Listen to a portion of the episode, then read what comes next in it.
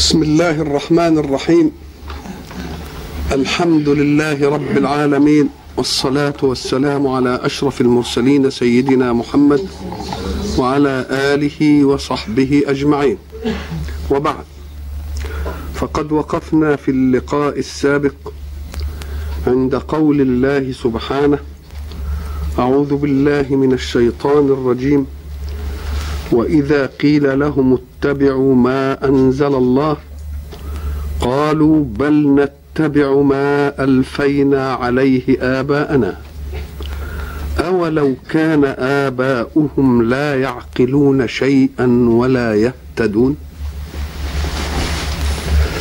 هذه الآية تعالج قضية خطيرة في المجتمع الإنساني. هذه القضية أن الناس يقلدون عادة آباءهم أو يقلد الجيل السابق الجيل اللاحق. ونشأة التقليد نشأة طبيعية في الإنسان لأن الإنسان حين يخرج للوجود ممدا بطاقة هذه الطاقة تريد أن تتحرك وحركتها دائما وفق ما ترى من حركة السابق لها. فالطفل الصغير لا يعرف أن يده تتناول أشياء إلا إذا ما رأى البيئة المحيطة به حين تريد شيئا تمد يدها إلى الشيء فتتناوله. فهو حين يريد أن يتحرك يتحرك حركة مثل الحركة التي يراها. ولذلك تجد الأطفال دائما يقلدون أباء آباءهم في مهمات حركاتهم. وتجد الأطفال حين يوجدون مع أجيال متعاقبة من أطفال تمثل أعمارا مختلفة تجد الطفل الصغير حركته البدائية خليط من هذه الحركات فهو يقلد جد جدة. ويقلد جدته ويقلد أباه ويقلد أمه ويقلد أخاه الإيه؟ الصغير. فتنشأ حركات مختلطة تمثل الأجيال كلها. ولذلك قلنا إن اندماج الطفل في أسرة مكونة من آباء وأجداد تمثل في الإنسان طبيعة الحياة متصلة بمنهج الحركة في الأرض وبمنهج منهج السماء ليه؟ لأن الطفل حين يجد أباه فقط يجد منهمكا في حركة الحياة التي ربما شغلته عن قيم الحياة أو عن منهج السماء لكنه حين يرى أبا لأبيه وهو جده. قد فرغ من حركة الحياة وابتدأ يتجه إلى منهج القيم لأنه قريب عهد فيما يظن بلقاء الله. يبتدئ جده ينتقل إلى منهج القيم بأنه إن كان لا يصلي سابقا فأصبح يصلي الآن. إن كان لا يفعل الطاعات سابقا أصبح يفعلها الآن. فيجد الحركة الجادة في الدنيا من أبيه لهف على حركة الحياة ويجد الإقبال على القيم من من جده. ولذلك تجده ربما عاون جده ساعة يسمع المؤذن يقول الله أكبر يعرف أن أباه يريد أن يصلي فيذهب هو ويأتي بالمصلى ويفرشها ليه؟ لجد ويقف مثلا إن كانت بنت تقف كأمها وتتلفع بما تتلفع به وتقف كأنها تصلي. إذا فاندماج الأجيال اندماج يعطي الخير من الحركتين. حركة مادية الحياة وحركة قيم منهج منهج السماء. ولذلك قلنا سابقا أن الحق حينما يمتن يقول ان جعل لكم بنين وحفدة. بنين وحفده اذا فتقليد الأجيال اللاحقة للأجيال السابقة أمر تقتضيه طبيعة الوجود. حينما يدعو الله الناس إلى أن يتبعوا ما أنزل يبقى بينهاهم عن إيه آه أن, أن يتبعوا بتقليد الآباء في حركاتهم لأنه لا يأمن أن تكون حركة الآباء قد اختلت بالغفلة عن المنهج أو بنسيان المنهج. إذا فبيقول لهم انخلعوا من هذه الأشياء واتبعوا ما أنزل الإيه؟ يبقى لا تهبطوا في مستوى الأرض لأن الأرض قد تتغير ولكن منهج السماء دائما لا يتغير. فاتبعوا ما أنزل الله. فهم حين يحتجون يقولون بل نتبع ما وجدنا عليه آباءنا. تلك قضية تبريرية في الوجود. ومعنى أنها قضية تبريرية أنه لو كان ذلك حقا لو كان ذلك صدقا لو كان ذلك مطابقا للواقع لما احتاج الله أن يكرر الرسالات بعد أن علم آدم كل المنهج الذي يريده. لأن ما دام سنتبع ما ألفينا عليه آباءنا يبقوا أبناء آدم سيتبعون ما فعله آدم. وأبناء أبناء آدم يتبعون. اذا فالمسألة يظل منهج السماء موجودا متوارثا فلا تغيير فيه. امال ما الذي اقتضى أن يتكرر منهج السماء؟ دليل على أنهم بيغيروا. اذا فقولهم نتبع ما ألفينا عليه ابنا قضية مكذوبة. لأنهم لو اتبعوا ما وجدوا عليه آباءهم لظل منهج الله في الأرض. مضيئا غير متأثر بغفلة السماء بغفلة الناس عن منهج السماء ولا متأثر بانحرافات أهل الأرض عن منهج السماء. اذا فقولهم بل نتبع ما ألفينا عليه ابانا كلام تبريري لأن ما عليه آباؤهم يوافق أهواءهم. لأن ما عليه آباؤهم يوافق إيه؟ يوافق أفواههم وأهواءهم. وكل كل نقول اتبعوا. يعني اجعلوا ما أنزل عليكم من السماء متبوعا. كونوا تابعين لهذا المنهج لا تابعين لمين؟ لا تابعين لسواه. لأن ما سوى منهج السماء يبقى منهج الأرض. ومنهج الأرض غير مأمون على أهل الأرض. منهج الأرض غير مأمون على إيه؟ على منهج الأرض. وبعد ذلك يقول الحق سبحانه وتعالى إذا قيل لهم اتبعوا ما أنزل الله قالوا في الرد بل نتبع؟ ما ألفينا عليه آباءنا. ما ألفينا يعني وما وجدنا عليه آباءنا. ما تفتحت عيوننا عليه فوجدناه حركة تحتذى وحركة تقتدى. نقول له برضه هذا الكلام غلط. وكلام تبريري ولا هم صادقين فيه. عدم صدقهم قلنا في الأولى الأولانية لأنهم لو كانوا متبعين لمنهج الآباء لما اضطرت السماء أن تغير. الأمر الثاني انكم في كثير من الأشياء يختلف الآباء على الإيه؟ عن الأبناء. لم حين تكون للأبناء شخصية وذاتية نبتدئ نجدهم يختلفون. وتبقى أجيال متفسخه يبقى الأب عايز كده والابن عايز إيه؟ يبقى اذا لك ذاتية. إذا لك ذاتية. برضه ما تقولش بل نتبع ما ألفينا عليه إيه؟ لأن لو كنا بل نتبع ما ألفينا كنت لا تجد ابنا يختلف مع منهج أب أبدا. ولو كان ضلال حتى. ولو كان ولذلك بنشوف هذا الأمر خلاف ونقول لا ده أصل الجيل بقى كده. الجيل يعني الأبناء بقت لهم إيه؟ بقت لهم ذاتية. اذا الكلام كله كلام إيه؟ كلام كذب لا يمثله إيه؟ واقعا. فالحق يرد عليه. يرد هذه القضية يقول قضية كذب قضية تبريرية قضية لا دليل لها من صدق ولا برهان لها من واقع. أولو كان آباؤهم لا يعقلون شيئا ولا يهتدون؟ يعني أيتبعون ما وجدوا عليه آباءهم؟ ولو كان آباؤهم لا يعقلون ولا يهتدون؟ إذا الرد جاي من ناحيتين اثنين. من ناحية التعقل ومن ناحية الإيه؟ الاهتداء. والتعقل منفي عن الآباء والاهتداء منفي عن الآباء. فأنتم تتبعونهم اتباعهم ميض كده؟ يقول لك ده بيطيعوا طاعة إيه؟ عمياء. طاعة إيه؟ ده أنت لا تطيع الطاعه العمياء إلا لمن تتيقن بصيرته النافذة المطلقة. أنت تتبع طبيعة عمياء لمين؟ ده لما تكون انت بتطيع طاعه عمياء لازم اللي تطيعه طاعه عمياء ده يكون له بصر يتسع لبصرك يتسع لعماك. لازم يكون له بصر يتسع لمين؟ لعماك. ودي مش ممكن تتأتى من بشر لبشر. فالطاعة العمياء يجب أن لا تكون لشيء إلا لمنهج السماء. وحين تكون طاعة عمياء لمن تعتقد بصره الشافي الكافي الحكيم تبقى مش طاعة عمياء دي تبقى طاعة مبصرة وبصيرة في آن واحد. تبقى طاعة إيه؟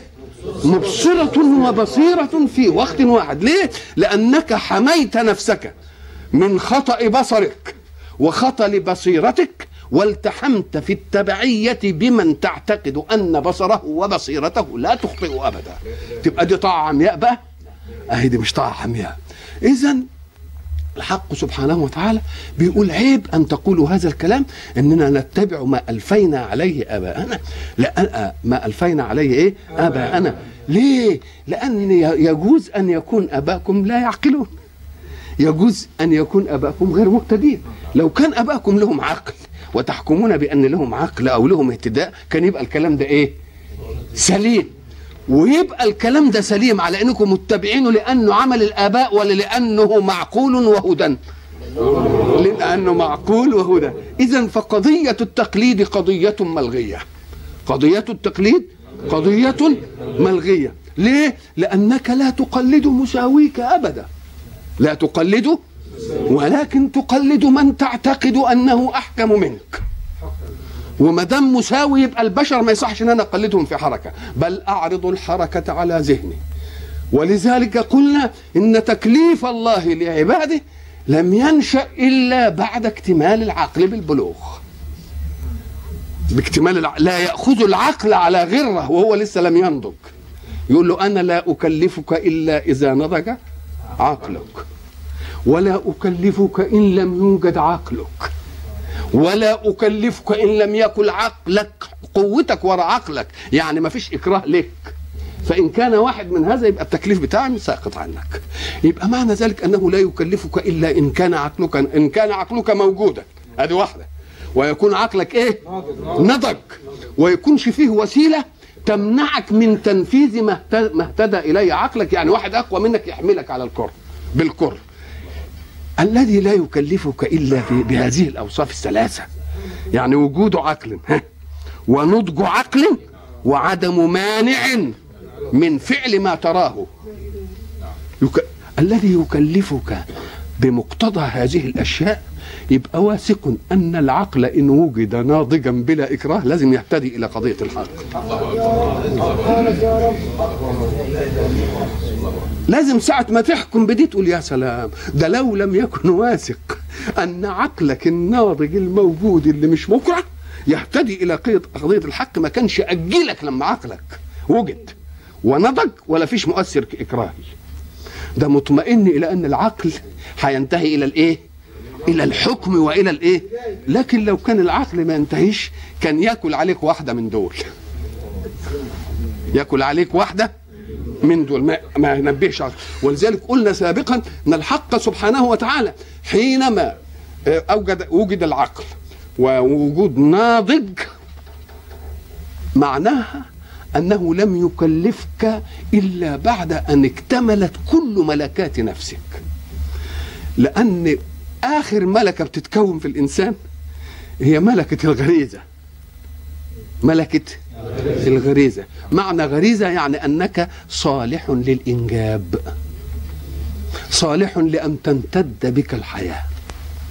وإحنا قلنا إن الثمرة التي نأكلها في أي شيء لا تصبح ثمرة شهية ناضجة إلا بعد أن تؤدي مهمتها الأولى. مهمتها الأولى مش إنك تأكلها. مهمتها الأولى أن توجد بذرة صالحة لامتداد الحياة. لما توجد البذرة نقول بقى كلوا دي بقى أنتم كذلك أنت أيها الإنسان ما الثمرة بتاعتك توجد إمتى؟ إذا كنت صالحا على إلى امتداد الحياة. فلما تبلغ يعني معناها إن بقيت صالح إيه؟ لامتداد الحياة. وغريزة لها سعار. لأن الحياة اللي هتيجي لها تبعات أولاد ومشقات وبتاع. فلو لم يربطها الله بهذه اللذة يمكن كان كتير من الناس إيه؟ ينصرف عنها. إنما ربطها بهذه اللذة علشان إيه؟ علشان يوجد امتداد الحياة بدافع منك. وبدافع عنيف بدافع قوي. يعمل سعار وعلشان تتوجد الايه تتوجد العملية دي. الحق بقى ما يفاجئكش إلا وأنت معد إعدادا كاملا لأنه لو كلفك قبل أن تنضج غريزيا وتصبح ثمرة قادرة على استبقاء النوع لو كلفك قبل هذا وجاء وجاءت هذه لقلت إن الله كلفني آه قبل أن يوجد في ذلك فتعاقد الإيمان ما هو الصح. قال لك لا أنا هستنى لما توجد عندك دي عشان إن كلفتك ما بقاش خدتك على غماك تبقى تدخل بكل مقوماتك بكل غرائزك بكل انفعالاتك عشان إن تعاقدت ايمانيا تبقى تلتزم. إنما لو تعاقدت اولا ثم طرأت عليك هذه فجنتك وحصل سعار في جسدك تقول لا ده أنا تعاقدت ايمانيا قبل أن توجد هذه المسألة. ده المسألة دي هتخليني أغير رأيي في الآن. هنقول لك لا. خليك لحد ما إيه اذا فالحق سبحانه وتعالى يريد أن يربي في الإنسان ذاتية لأنه بقى أصبح صالحا صالحا لاستبقاء النوع في غيره. وما دام صالح لاستبقاء النوع في غيره بقت له ذاتية. وما دام بقت له ذاتية يريد الله أن ينهي التبعية لغيره.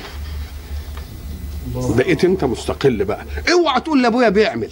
طب إيه ان كنت بتقول أبوك بدل لماذا تأتي في تور من أطوار حياتك ويأتي لك أبوك بقماش بدلة فتقول له لا أنا ما يعجبنيش ده؟ طب يجيب لك تاكل ولا مش عارف اي حاجة تقول لا أنا معلش نفسي ليه؟ وأدي روح الكلية ذهب إلى الكلية الفلانية تقول لا مزاجي ملهاش. طب اشمعنى بقت لك ذاتية هنا؟ بقت لك ذاتية. وفي منهج الله تقول هتبع ما الفيت عليه أبي؟ يبقى أنت كذاب. آه يبقى أنت إيه؟ كذاب. انت مش بتتبع على انك وجدت عليه أبوك وانما انت تتبع لأن ما وجدت عليه موافق لهواك. بدليل انك انسلخت عن تبعيتك لابيك باشياء رايتها دون ابيك. ويحصل الخلاف بين الجيلين جيل الابناء وجيل الايه؟ وجيل الاباء. وده يبقى كذا اشمعنى دي بقى؟ اشمعنى في الدين؟ هتقول لا لأن اصل أبوك ضال وانت عايز تبقى ضال. فمبسوط من الحكاية دي قوي نعم. يريد الله أن يقضي هذه؟ بيقول لا تعقلوا. وأنتم أصبحت لكم ذاتية. ولا تزر وازرة ولا يجزي والد عن ولده يبقى كل واحد له إيه؟ آه بل الإنسان على نفسه إيه؟ بصيرة. ولو ألقى معاذيرة اعلم أنك بنضج عقلك قد التحمت التحاما أوليا بخالقك. إن كنت ملتحما بأبيك في أول الأمر لأن الفرعية من من من الفرعية لك من أبيك تقتضي أنه هو اللي كان بيعولك وهو اللي بيمدك ومش عارف هو طب وأبوك سبب فقط. ولكن الله خالق. يبقى إن كنت هتتبع بقى لهذا يبقى اتبع الأولاني بقى. ولا إيه؟ اتبع الأولاني. فالحق يرد الرد الجميل يقول إيه؟ أيتبعون ما وجدوا عليه آباءهم؟ ولو كان آباءهم لا يعقلون. طب إيه شوفوا إن كان والله آباءكم آه ماشيين على منهج بعقل منهج اهتداء ما فيش مانع اتبعوهم. ما فيش مانع إنما لما ما يكونوش بيعقلوا وأنتم لكم عقل يبقى لازم تفكروا شوية. الآية هذه وردت في القرآن بخلاف بسيط. في سورة المائدة وإذا قيل لهم هنا اتبعوا وهناك إيه؟ تع... لا تعالوا. شفت بقى إزاي؟ هناك هنا اتبعوا وهناك إيه؟ وإذا قيل لهم تعالوا. إلى ما أنزل الله وإلى الرسول؟ قالوا إيه. حسبنا ما وجدنا عليه آباءنا. يبقى هنا قال إيه؟ اتبعوا. وهناك قال تعالوا. الاثنين بمعنى واحد. الاثنين؟ لكن إيه؟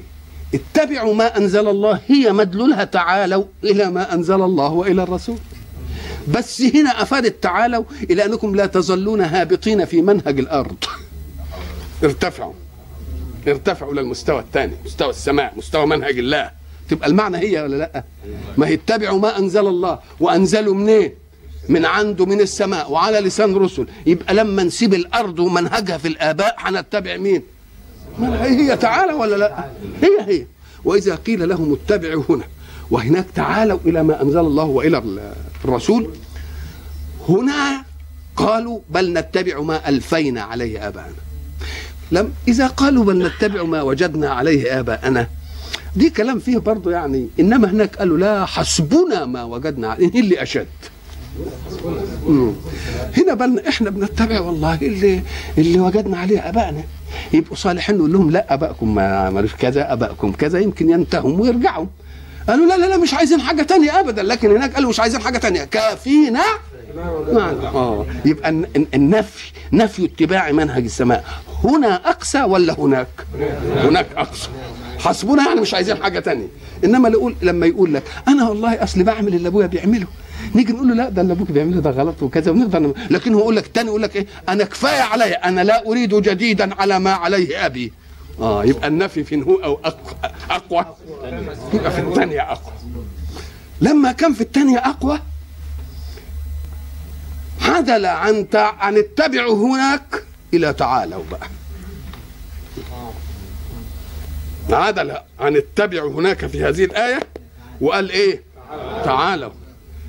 يعني كان كنتم من اتبعتوا أب- ابائكم هتبقوا مش متعالين هابطين في منهج الأرض. وما دام قلت حسبونا بقى بملء الفم وكده يعني مش مكتفيين لأن حسبونا يعني إيه؟ كفانا كده. وحسبونا يعني كفاية كفاية مادة الحساب الحاء والسين وال- والباء يعني فيها بحث لطيف. هذا البحث حسبنا ما وجدنا عليه أبانا نحن لا نقولها جزافا وإنما ده محسوبة.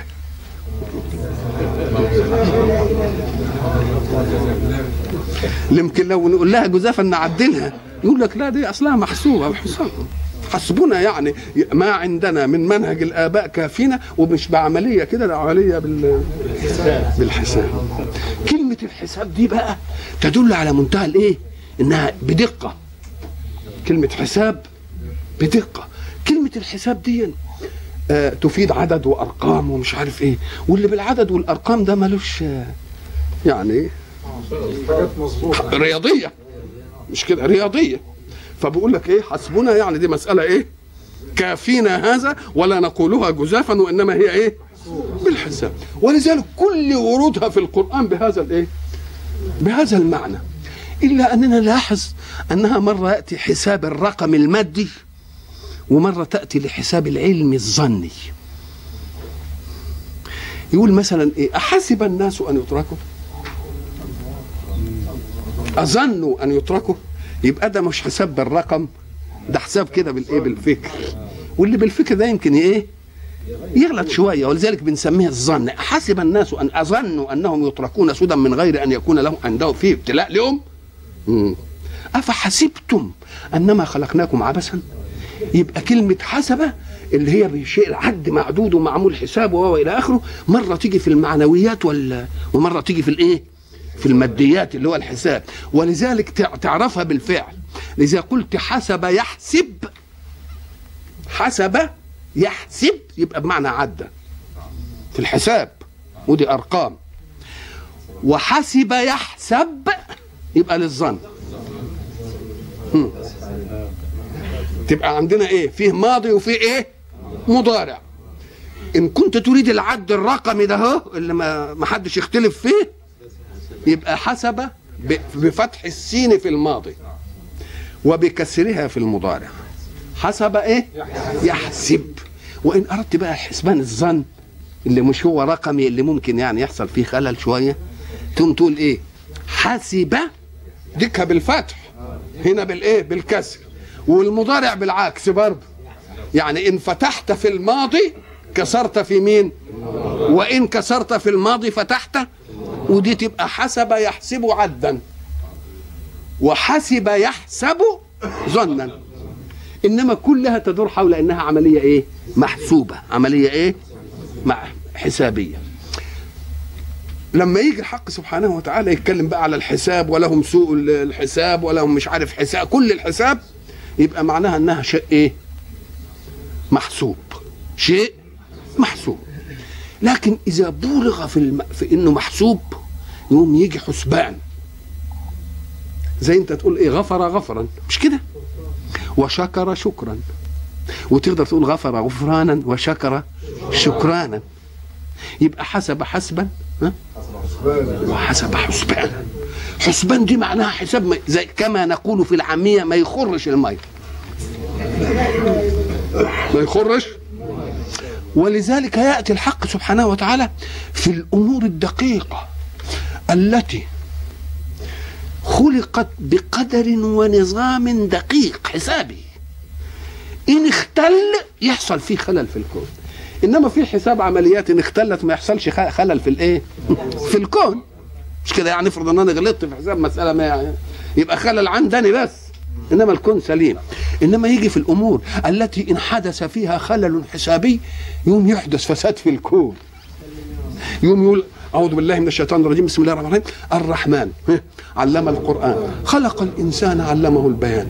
الشمس والقمر بحسبان. لأن إن حصل خلل فيها تدربك الدنيا. الشمس والقمر بإيه؟ كانت بحساب برضه يعني تنفع. إنما قال لك لا ده الحساب الجزئي ده يحصل فيه خطأ جزئي. إنما الحساب في عملية الكون الأصلية العامة حصل فيه خلل تدربك الدنيا دي. يبقى لازم يجيب كلمة إيه؟ زي شكر شكرانا وغفر إيه؟ طب قرأ قراءة مش كده؟ لكن لما كان القرآن مش مطلق قراءة يقول قرأ قرآنا. المصدر اختلف خالص.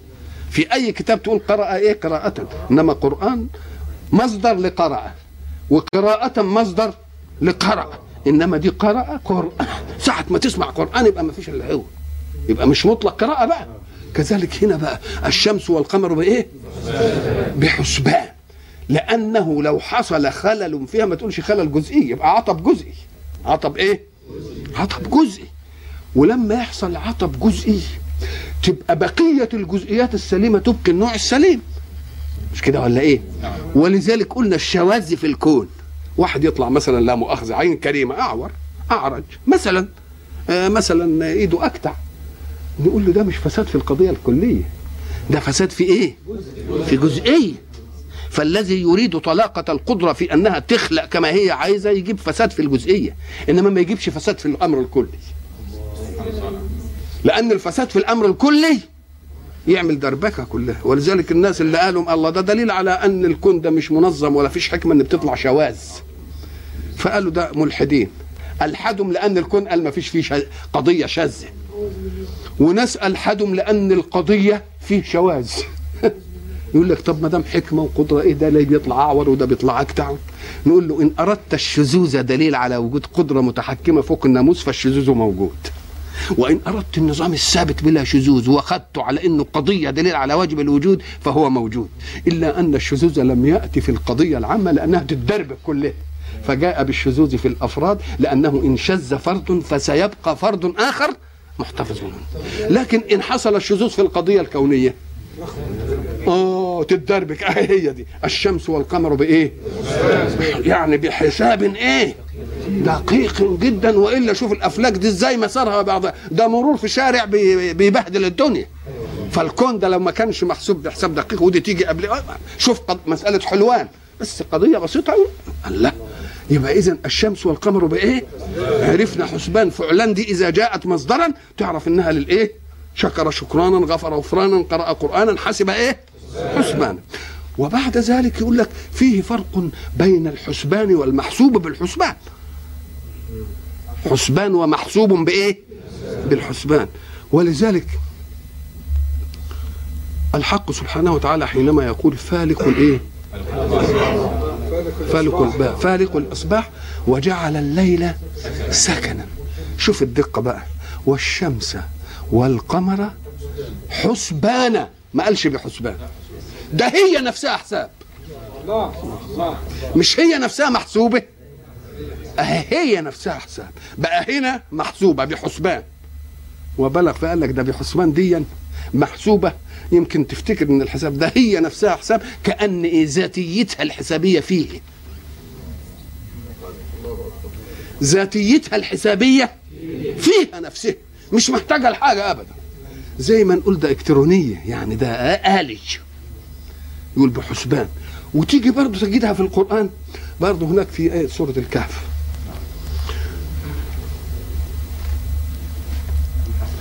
إن ترني أنا أقل منك إيه؟ مالا وولدا. شوف فعسى ربي أن يؤتيني خيرا من إيه؟ من جنتك ويرسل عليها حسبان الله حسبان إيه؟ أم قال لك حاجة كده أم قال لك حاجة تدربكي ومحسوبة على قد ظلمك.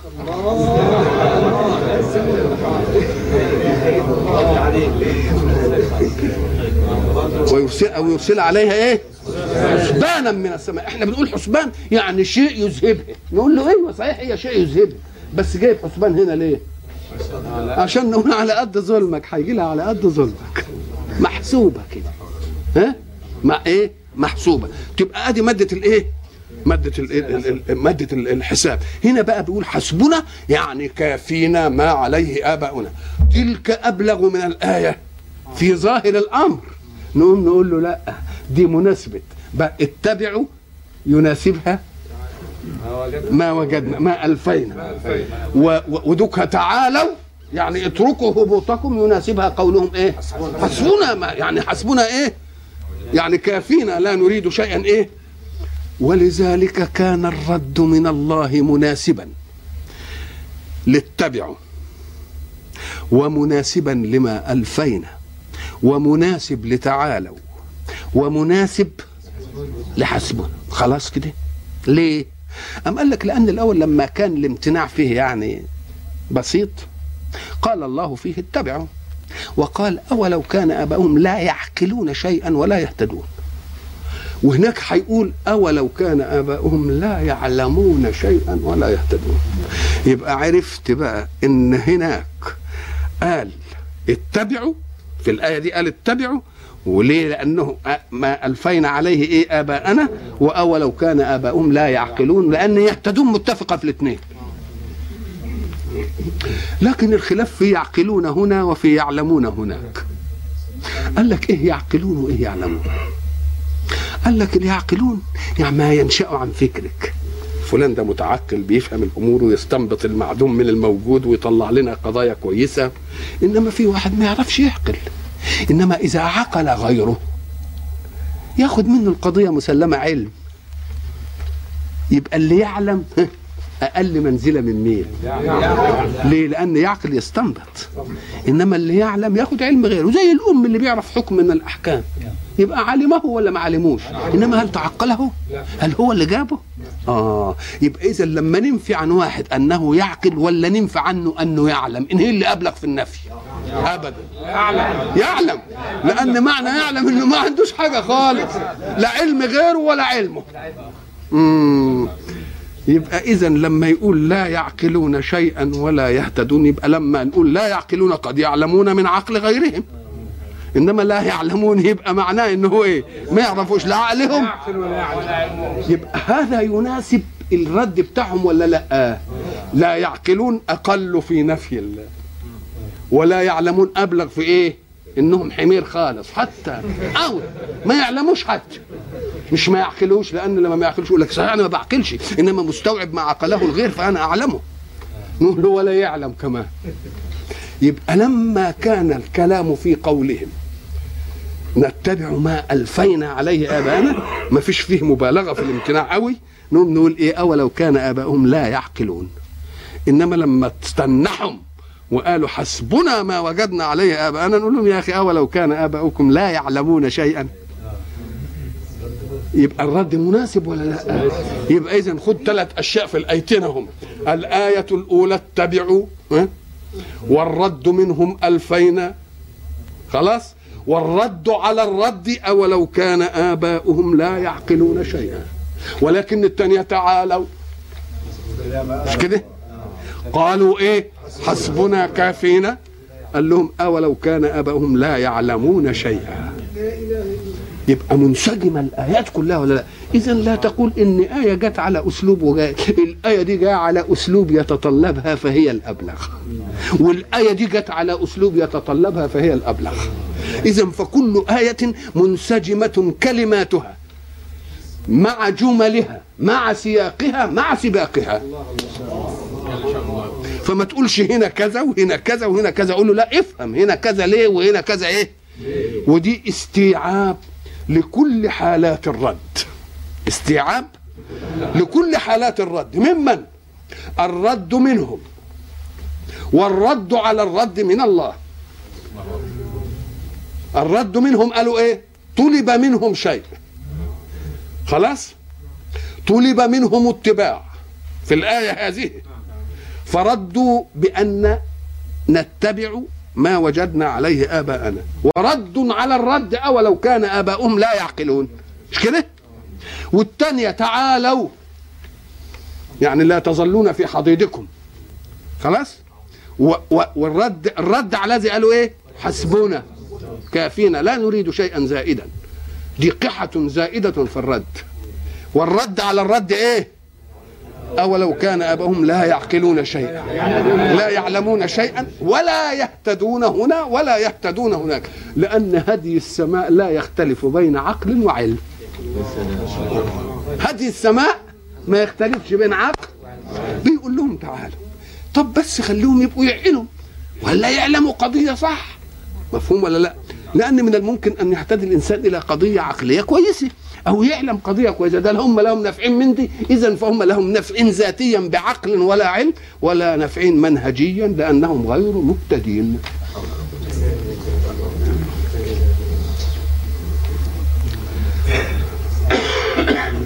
اللهم صل على سيدنا وإذا قيل لهم اتبعوا ما أنزل الله كلمة قيل لهم مبنية لما لم يسمى فاعله مبنية للفاعل. ليتضمن كل قول جاء على لسان أي رسول من لدن أنشأ الله فكرة الرسالة. مش القضية بس وأنا النهاردة. برضو قالت قبل كده زمان. يبقى إذا قيل له من أي إيه؟ من أي رسول. وإذا قيل لهم اتبعوا إيه؟ ما أنزل الله. قالوا بل نتبع ما ألفينا عليه آباءنا. أولو كان آباؤهم لا يعقلون شيئا ولا إيه؟ ولا يهتدون. ومثل الذين كفروا كمثل الذي ينعق بما لا إيه يسمع إلا دعاء ونداء. صم بكم عمي فهم لا يعقلون. انظروا بقى إلى الآية. مثل الذين كفروا كمثل الذي ينعق. معنى ينعق يعني إيه؟ نعق ينعق يعني صوت للبهائم. اللي بيصرخ الصرخة كده للبهائم صرختك للبهيمة. يبقى راعي. يبقى عندنا إيه؟ كلمة ينعق دي إدتني في الصورة إيه؟ راعي. وبهائم ترعى. مش كده؟ وصياح من راع. هذا الصياح من راعي يلفت الماشية المرعية.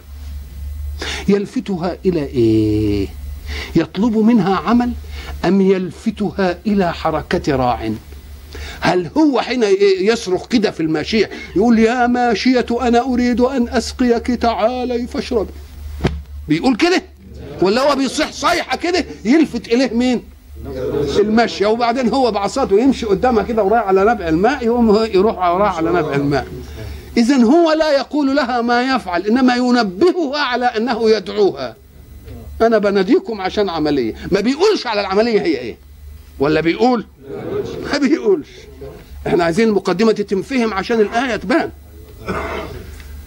يبقى الذي ينعق يصوت. يصوت لإيه؟ الراعي. مين اللي يصوت الراعي؟ يصوت لماذا؟ للماشيين يبقى في راعي ومرعي. يصوت لها بإيه؟ يقول صوت يعني. بإيه؟ يقول لها إيه؟ يقول لها هيا نذهب إلى المرعى ولا هيا نذهب إلى الماء ولا هيا نذهب إلى المبيت. لا ده ولا ده ولا. ده إنما يصيح بها فقط ليلفتها عما هي فيه إلى ما يريده منها. وما يريده منها إذا فالنداء لفتة ودعاء فقط. مفهوم؟ لكن ما يراد من الدعاء يصبح امرا حركيا تراه الماشية. لا يكون كلاما تفهمه الماشية. فكأن الماشية أو المرعية لا تفهم من الراعي إلا النداء والدعاء. إنما نداء لإيه؟ ودعاء لإيه ما تعرفش؟ اتفهم الدي آه. يبقى عندنا مين؟ الراعي. والماشية والصوت من الراعي. خلاص؟ الصوت من الراعي مجرد دعاء ونداء. مفيش أكتر من كده. طيب أدي الثلاثه يقابلهم إيه في قصتنا ال- ال- الهدييه الإيمانية اللي معانا؟ أم قال لك الرسول حين يدعو يبقى هو ده الراعي. على الأول.